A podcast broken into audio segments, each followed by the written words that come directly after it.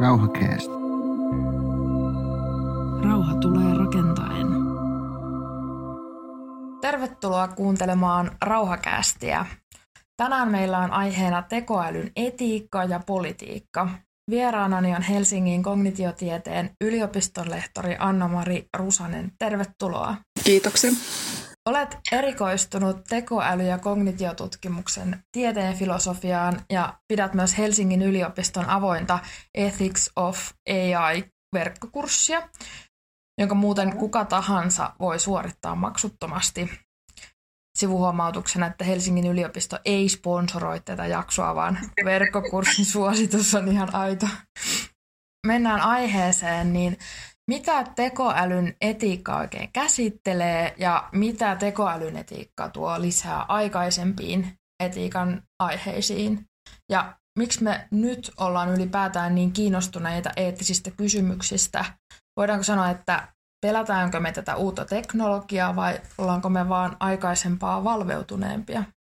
Niin, jos aloittaa siitä, että miksi me just nyt siitä puhutaan niin paljon, niin se siis liittyy siihen, että tuossa suunnilleen 5-6 vuotta sitten erilaiset nämä koneoppimispohjaiset menetelmät yleisty kaupallisissa ja julkisen hallinnon tai julkisten palveluiden parissa tosi nopeasti ja tosi räjähdysmäisesti. Ja sitten siinä vaiheessa jotenkin niin kuin havahduttiin siihen, että nyt näillä teknologioilla ja järjestelmillä ja ohjelmistoilla on semmoisia ominaisuuksia, joita esimerkiksi aikaisemmin käytössä olleilla ohjelmistoilla ei välttämättä ole.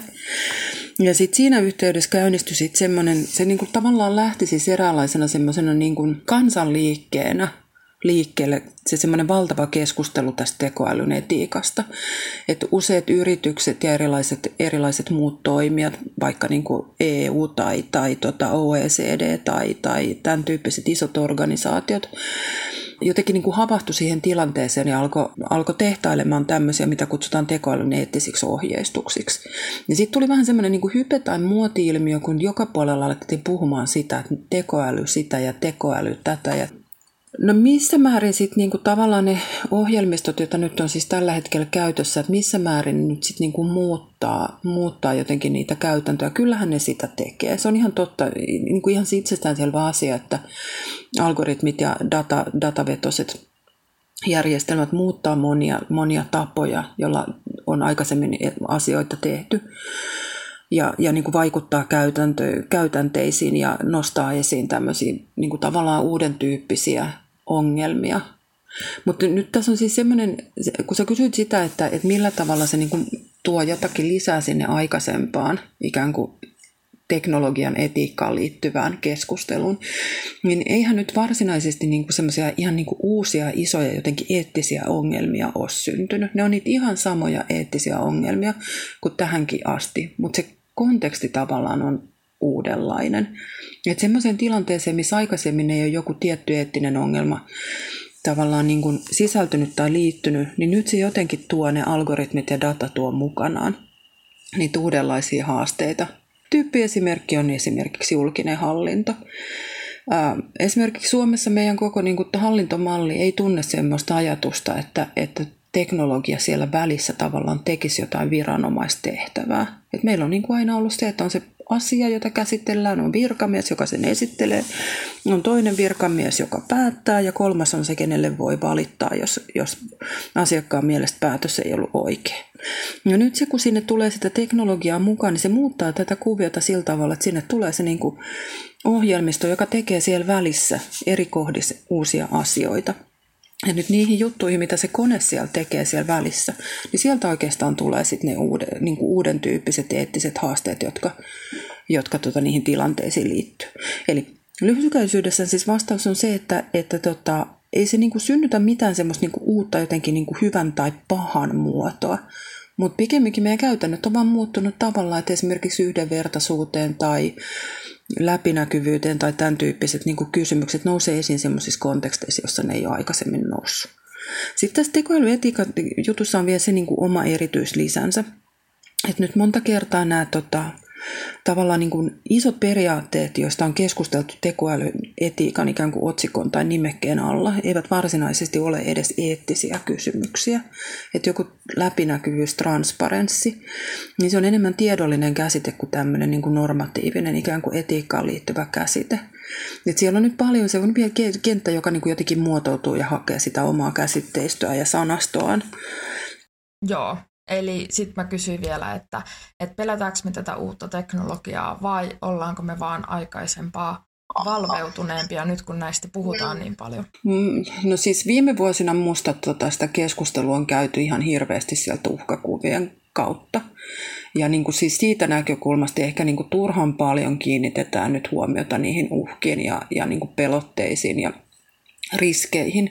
Että se nykyinen tekoälyetiikkakeskustelu, se on semmoista niinku riskipuhetta enemmän tai vähemmän läpikotaisin, mikä on ollut sillä tavalla huono asia, että se niinku vääjäämättä sit johtaa keskittymään tietyn tyyppisiin ongelmiin, tietyn tyyppisiin kysymyksiin. Ja sit, silloin kun me sit oikein niinku sydämemme kyllyydestä jauhetaan niistä riskeistä ja pelotteista ja uhista, niin sitten me niinku tavallaan hukataan sen näkökulma niihin asioihin, että mitä jos me keskityttäisikin niihin positiivisin puolin. Mun lempiesimerkki tästä on se, että niin kauan kun me tavallaan huolehditaan esimerkiksi yhdenvertaisuudesta sieltä niin kuin riskien kautta, niin me päädytään aika usein keskustelemaan syrjinnän kieltämisestä ja siitä, että millä tavalla niin kuin tekoäly luo tämmöisiä niin kuin syrjintäriskitilanteita.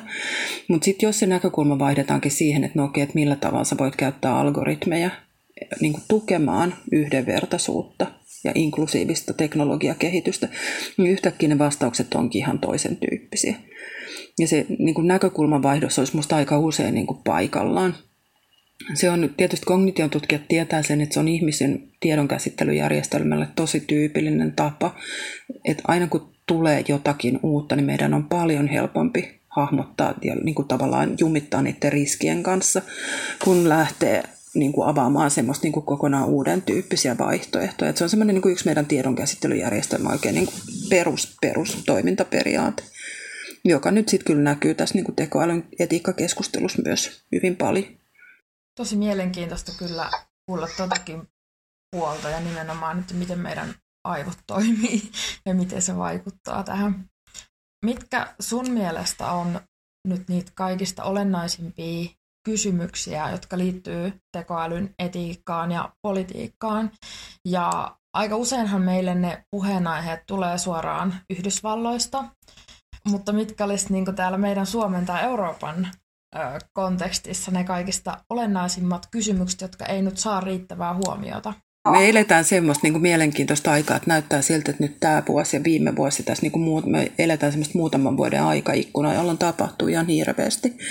Nyt jos mä vastaan sillä niin kuin ihan konkreettisesti, niin tällä hetkellä musta niin kuin esimerkiksi suomalaisessa kontekstissa semmoinen hyvin niin kuin keskeinen asia, mistä pitäisi puhua enemmän, on se, että miten ne algoritmit vaikuttaa nyt siihen perinteiseen tavallaan hallintomalliin. Että se on semmoinen niin kuin tavallaan niin kuin tason näkökulma muutokseen, joka on käynnissä, mutta siis kyse on siitä, että miten niin kuin, tavallaan se käsitys kansalaisen ja valtion välisestä suhteesta muotoutuu nyt, kun esimerkiksi niitä lakipykäliä, joilla sanotaanpa automaattista päätöksentekoa tullaan tulevaisuudessa sääntelemään, kirjoitetaan just nyt.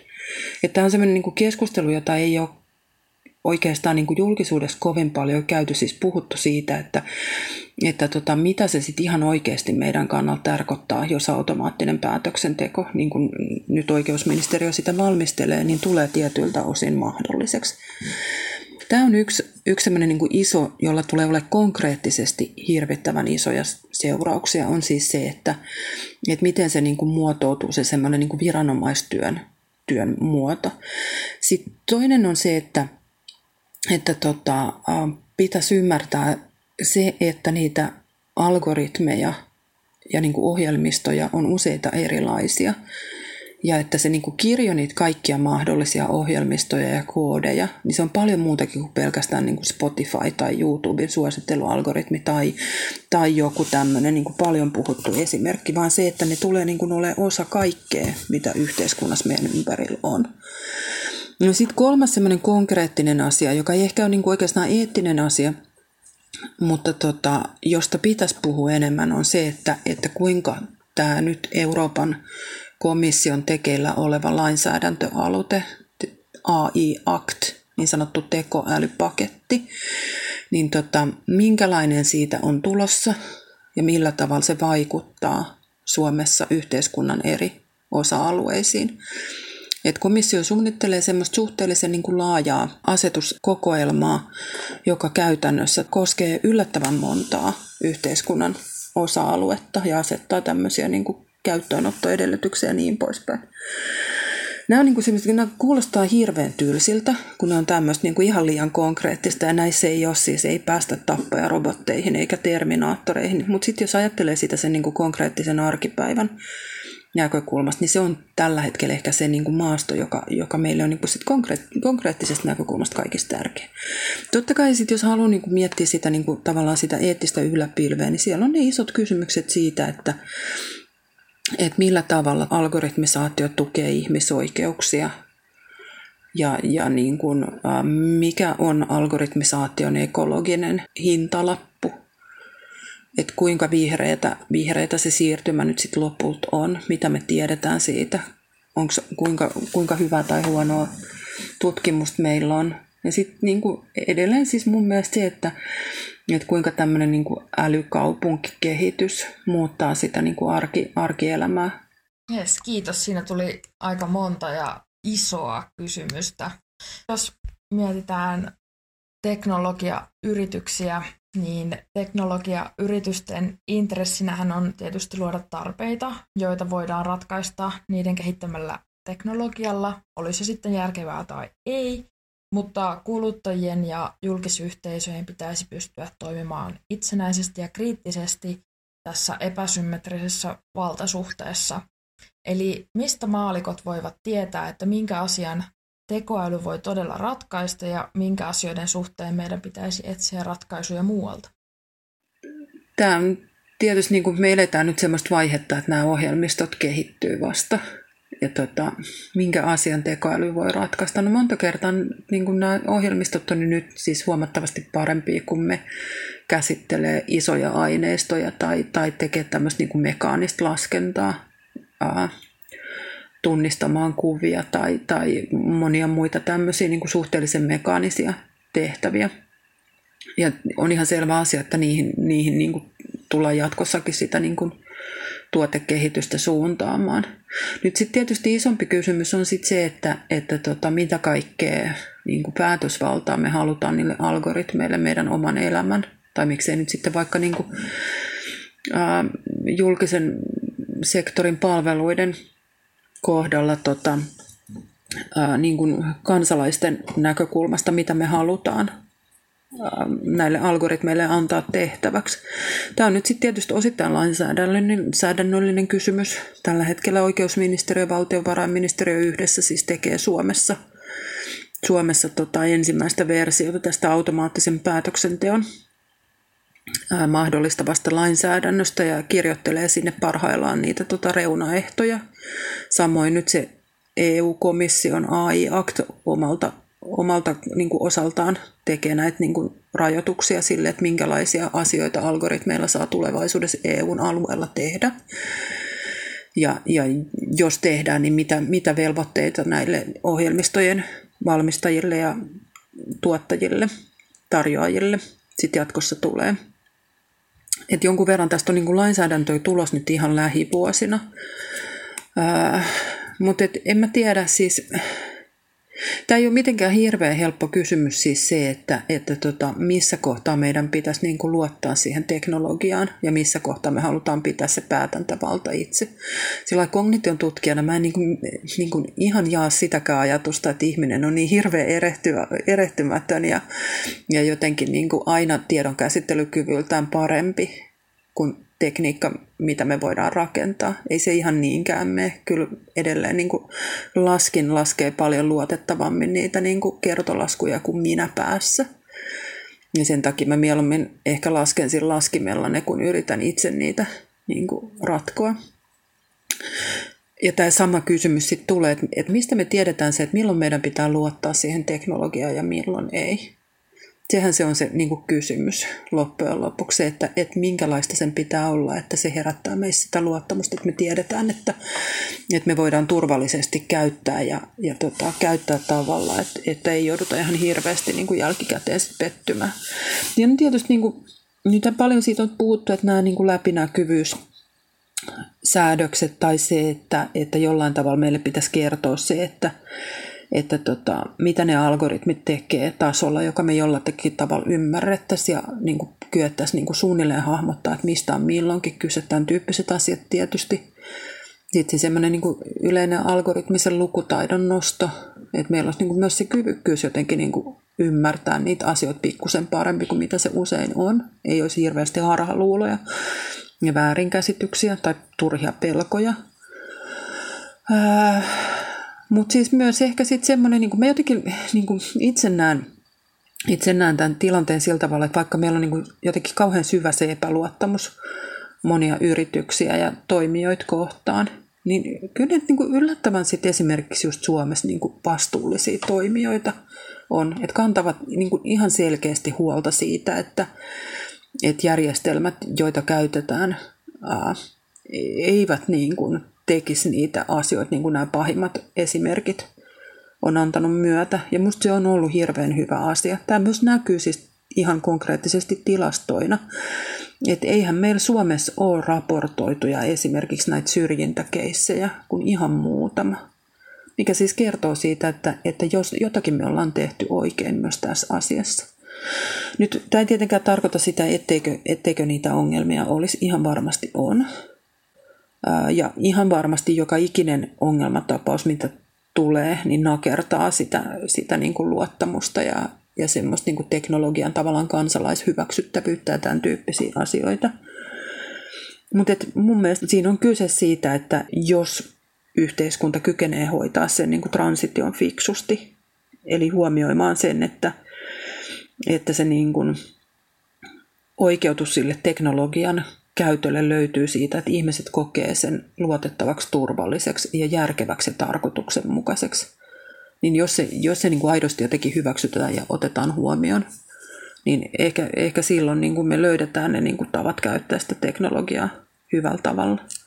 Jos puhutaan digitaalisesta lukutaidosta, ja mä otan esimerkin mun yli 80-vuotiaista isovanhemmista, joilla on vaikea käyttää sähköisiä järjestelmiä, omaa kantaa, terveyspalveluiden sähköisiä ajanvarausjärjestelmiä ja verkkopankkia.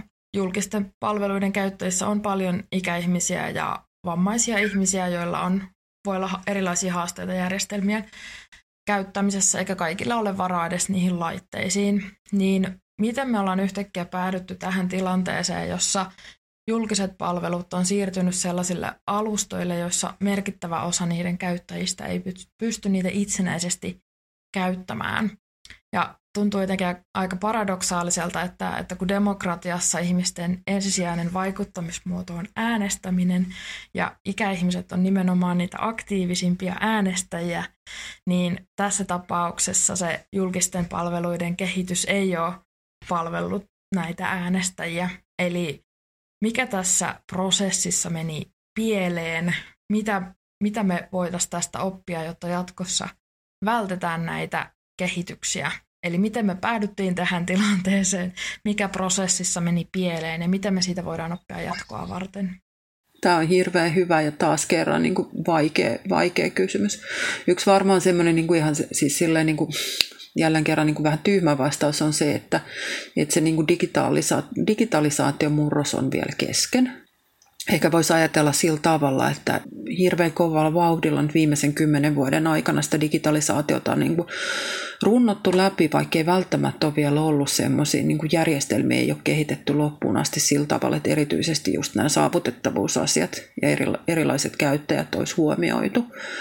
Ja sitten tietysti meillä on niin kuin Suomessa ollut lisähaasteena se, että julkisen sektorin ylläpito on tosi kallista.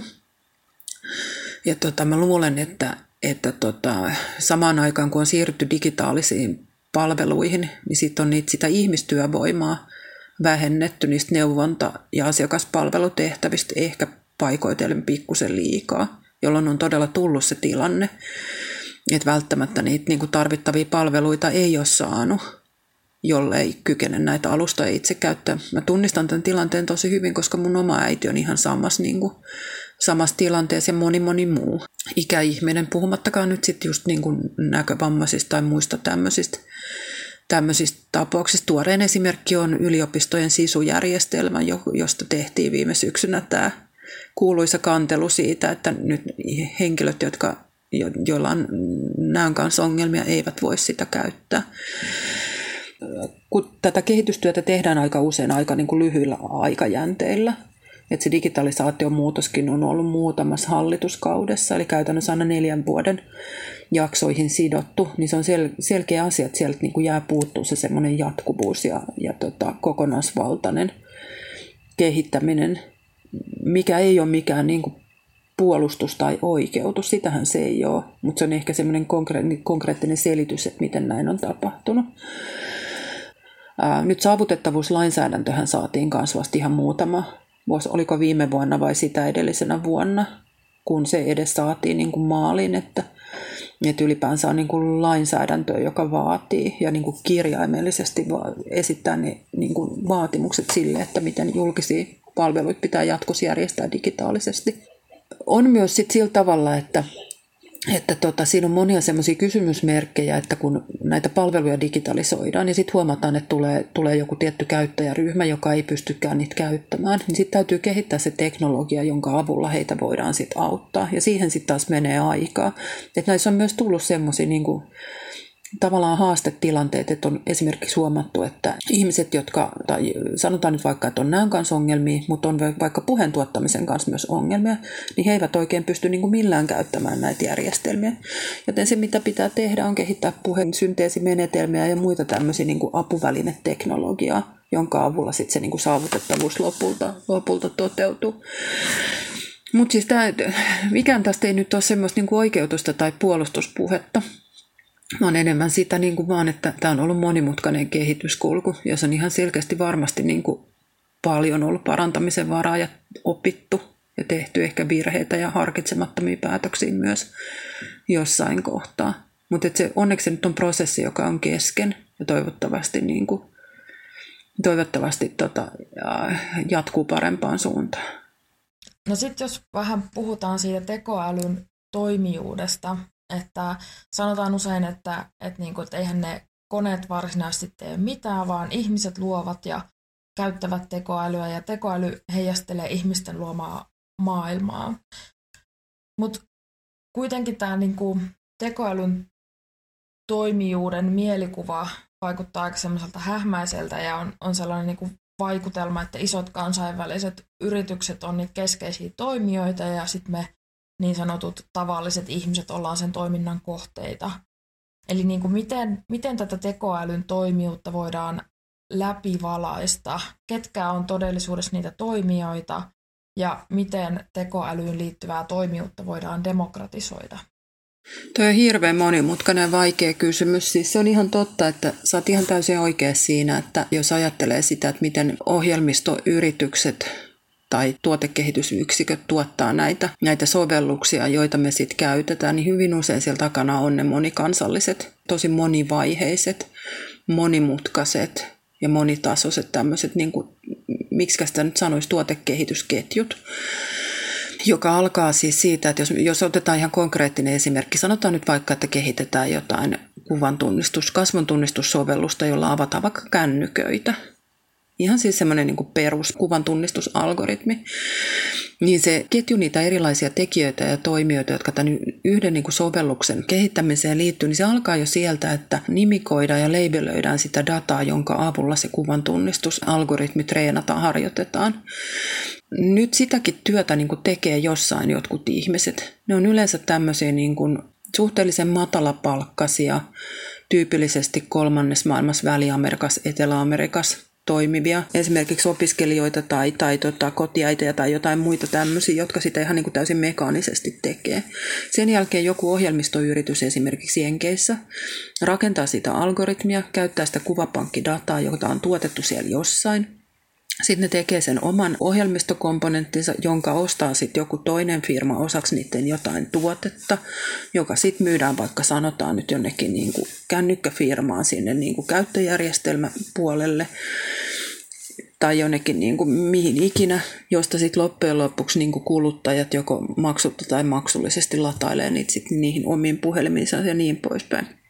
Mutta jos ajattelee sitä, että tämä pitäisi niinku jotenkin demokratisoida, niin kyllähän kysymys silloin on, että missä kohtaa sitä prosessia me halutaan sitä demokratisoida. Että halutaanko me sitä, että niinku loppukäyttäjien niinku näkökulmasta demokratisoida, että meiltä kysytään, että minkälaisia sovelluksia me halutaan ja minkälaisia ongelmia me nähdään. Tyypillisesti nämä biaskeskustelut liittyy siihen, että loppukäyttäjien kohdalla tulee se niinku syrjintäongelma tai jotain tämmöistä.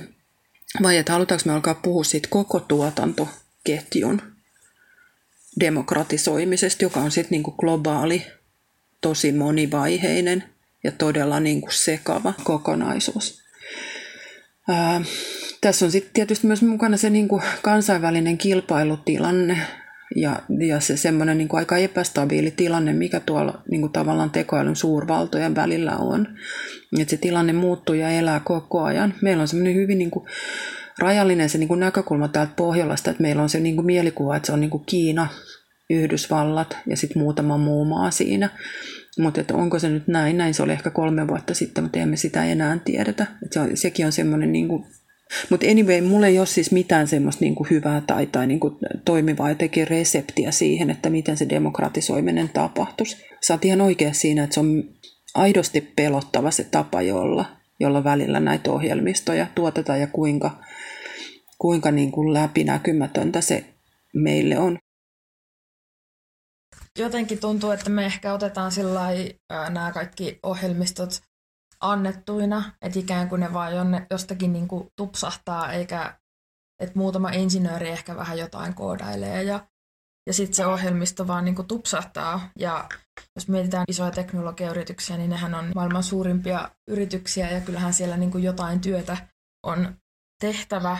Ja sitten tuntuu jotenkin hassulta, että me ollaan niin kuin, esimerkiksi vaikka vaatteiden tuotannosta, me ollaan hirmu huolissaan siitä, että mikä on siis toki aiheellinen huoli, että missä se puuvilla kasvatetaan ja missä työoloissa se työ tehdään, mutta sitten jotenkin teknologiassa ja ohjelmistoissa me ei oikein osata ajatella. Ja mikä näkyy vaikka siinä, että Facebook on hirmu iso yritys, mutta missä ne työntekijät on? Tämä on musta se, meillä on se jotenkin mielikuva, että niinku teknologiaa kehitetään jotenkin tyhjiössä. Että se vaan niinku jotenkin tulee sinne ja sitten on ne koodarit jossain kellarissa. Tai en mä tiedä missä ne on, mutta siis joka tapauksessa on se mystinen koodareiden joukko, jota on sitä aina helppo syyttää ja niinku syyllistää. Että se on niinku teidän syy, että nämä on tämmöisiä ja tommosia. Vaikka oikeasti totta kai se on niinku konkreettista työtä, jota tehdään palasissa siellä sun täällä ja sitten se elää. Niinku, se on varmaan semmoinen niinku massiivinen tavallaan palasten kenttä, joka elää koko ajan. En mä tiedä, niitähän on ollut niitä jotain esimerkiksi Anatomy of AI, siis näitä yrityksiä niin kuin visualisoida. Oliko se nyt muutama vuosi sitten Jenkeissä vai Kanadassa vai missä se tehtiin. Mutta en mä sitten tiedä, että no kaipa ne nyt vähän auttaa hahmottaa sitä, että kuinka monimutkainen se on se verkosto. Mutta se, että jos me ei todellakin niinku ymmärrettäisiin se, että nämä on tuotteita, joita valmistetaan ja niitä valmistavat jotkut tahot jossain, niin me päästäisiin ehkä kiinni siihen, että me päästäisiin puhumaan niistä vastuukysymyksistä muutenkin kuin vaan sillä tavalla, että on se mystinen ikään kuin 5 yrityksen joukko, jotka aina mainitaan ja niin kuin jotenkin tehdään se, niin kuin, että näiden on se vastuu, mutta sitten ei yksilöidä sitä, että miten me niin kuin hahmotetaan se, että mistä ne vastuukysymykset sieltä sitten pikkuhiljaa nousee. Mutta joo, sitten siihen demokratisoimispuoleen tietysti liittyy sitten se, että eri valtiot ja alueet on ihan hirveän eri niin kuin asemassa tällä hetkellä sen niin kuin teknologiaosaamisen suhteen, mikä sitten näkyy siinä, että se niin kuin taloudellinen hyöty tai hyvinvointi, ylipäänsä siis hyvinvointi, toki nämä teknologiat myös niin kuin, saattaa lisätä elämänlaatua tavoilla, jotka on otettava huomioon. muussakin kuin pelkästään taloudellisessa mielessä. Mutta se niin kuin näistä teknologioista saatava hyvinvointi valuu kyllä nyt näille tietyille alueille, jossa se osaamispääoma on. Riippumatta siitä, että onko nämä kehittyneempien alueiden valtiot mukana siinä tuotekehityksessä vai ei. Ja tämä on nyt se tosi niin kuin ruma epädemokraattisuuden muoto. Että jos se osaaminen on Euroopassa tai sanotaan Jenkeissä tai jossain muualla, jossa nämä on nämä isot firmat ja isot rahoitukset sun muut, sitten ne ostaa sitä, niitä jotain palikoita niihin softan kehityksiin sieltä niin kuin köyhiltä alueilta, joissa sitä tehdään näillä niin kuin matalapalkka-aloilla ja niin poispäin. Ja sitten se kaikki hyöty valuu sinne niin kuin tahoille, missä se raha liikkuu. Niin kyllähän se niin kuin, tavallaan niin kuin vaan niin kuin syventää sitä semmoista niin kuin globaalia kuilua ja polarisaatiota ja tekee siitä siellä vielä niin kuin lohduttomampaa. Mutta siis tämä on just sitä samaa, että se sama keskustelu tarvittaisiin, mikä musta oli hyvä toi esimerkki, kun sä puhuit vaikka just siitä niin kuin puuvilan tuotannosta tai vaatekaupasta tai jostain tämmöisestä. Se sama semmoinen, niin kuin, että jos me vaadittaisiin niitä samoja asioita teknologialta, joita me käytetään, ja niin kuin jotenkin tiedostettaisiin se, että se syntyy samanlaisissa tuoteketjuissa, niin ehkä sitä kautta myös niihin ongelmiin pystyttäisiin jotenkin tarttumaan. Samanaikaisesti yksittäisillä toimijoilla on halussaan valtavat määrät dataa ja mahdollisuus käyttää tekoälyä, kun taas toisilla ei, mikä paitsi kärjistää olemassa olevia valtasuhteita, niin se myös luo uudenlaisia valtasuhteita. Puhutaan esimerkiksi digitaalisista eliiteistä ja digitaalisista kuiluista. Miten me voidaan tasata näitä valtasuhteita ja miten me voidaan valjastaa tekoäly ratkaisemaan meille relevantteja ongelmia nykyisten kehityskulkujen vahvistamisen sijaan? Ja tähän pitäisi nyt sitten joku positiivinen ratkaisu. Okei. No siis se on ihan, siis jos mä ajattelen, lähden liikkeelle niin kuin EU-näkökulmasta, niin nyt tavallaan sillä niin kuin komission lakipaketilla, silloin yksi niin kuin tavallaan ehkä semmoinen kätketty niin kuin piiloagenda on just se, että Euroopan alueella tasattaisiin selkeästi niitä niin kuin alueellisia osaamiseroja siis sillä tavalla, että se luo tämmöiset niin kuin yhtenäiset käytännöt kaikkialle jäsenvaltioihin. Ja sillä tavalla ikään kuin pyrkii ennaltaehkäisemään sitä, että Euroopan alueella syntyisi tämmöisiä niin kuin osaamiseroja. Tai että ainakaan ne kuilut ei pääsisi kovin paljon nyt tästä nykytilanteesta pahenemaan. Mutta sä oot ihan oikein siinä, että nyt sit jos me katsotaan niin kuin maailmanpolitiikan näkökulmasta, niin se on ihan selvää, että me puhuttiin tästä jo. Että se niin kuin polarisaatio on jo tavallaan tapahtunut ja nyt on sitten ehkä enemmän kyse siitä, että kuinka paljon sen annetaan kansainvälisten niin kuin sopimusten asiaan puuttumatta niin kuin kehittyä edelleen. Tämä on nyt yksi kysymys, että halutaanko siihen edes puuttua vai mitä tässä nyt sitten tapahtuu. Ja että miten se niin kuin vallan navat tavallaan niin kuin asemoituu. Että kehittyykö ne ihan itsestään vai tuleeko siihen jotain tämmöistä niin kuin keskinäistä säätelykuviota mukaan. En tiedä mitä tulee tapahtua, ei kukaan varmaan tiedä. Näyttää jotenkin tosi hankalalta. Se on yksi asia, mutta sitten toisaalta jos me puhutaan yhteiskunnan sisällä, jopa siis tämmöisissä valtioissa niin kuin Suomi, niin tällä hetkellä varmaan tilanne on se, että jollain tasolla jo on se teknoeliitti, joka ymmärtää niistä jutuista jotain, ja sitten on me muut, jotka ei olla niin kauhean hyvin kartalla siitä, että mitä tapahtuu, tai kyetä jotenkin operoimaan sillä kentällä. Nyt sitten tietysti Suomessa on se loistava järjestelmä, peruskoulu ja koko koulutusjärjestelmä, jota yleensä on käytetty tehokkaasti instrumenttina, joka tasaa niitä osaamiseroja. Ja luulen, että myös tässä kohtaa sieltä niin kuin semmoinen kokonaisvaltainen niin kuin teknologiakasvatus, mitä ihan selkeästi Suomessa on nyt alettu havahtumaan siihen ja myös pikkuhiljaa tekemään. Enemmän mua sillä tietysti tällainen niin yliopistoihmisenä mietityttää se, että mitä tieteelle ja tutkimukselle tapahtuu ja eri koulutusaloille yliopistoissa.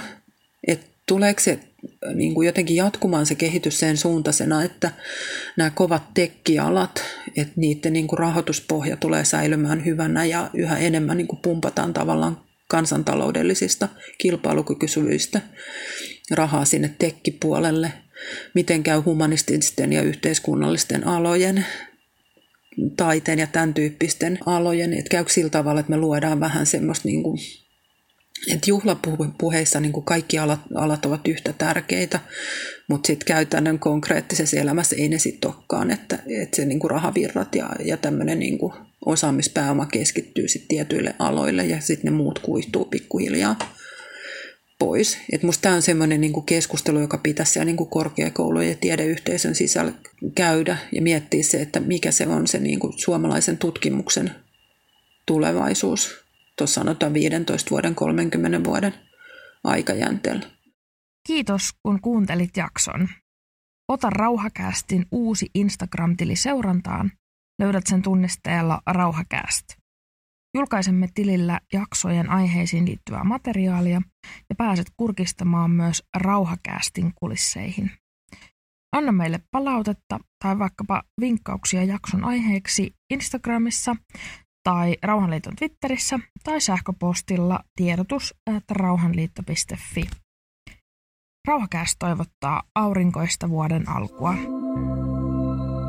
Rauha tulee rakentaen.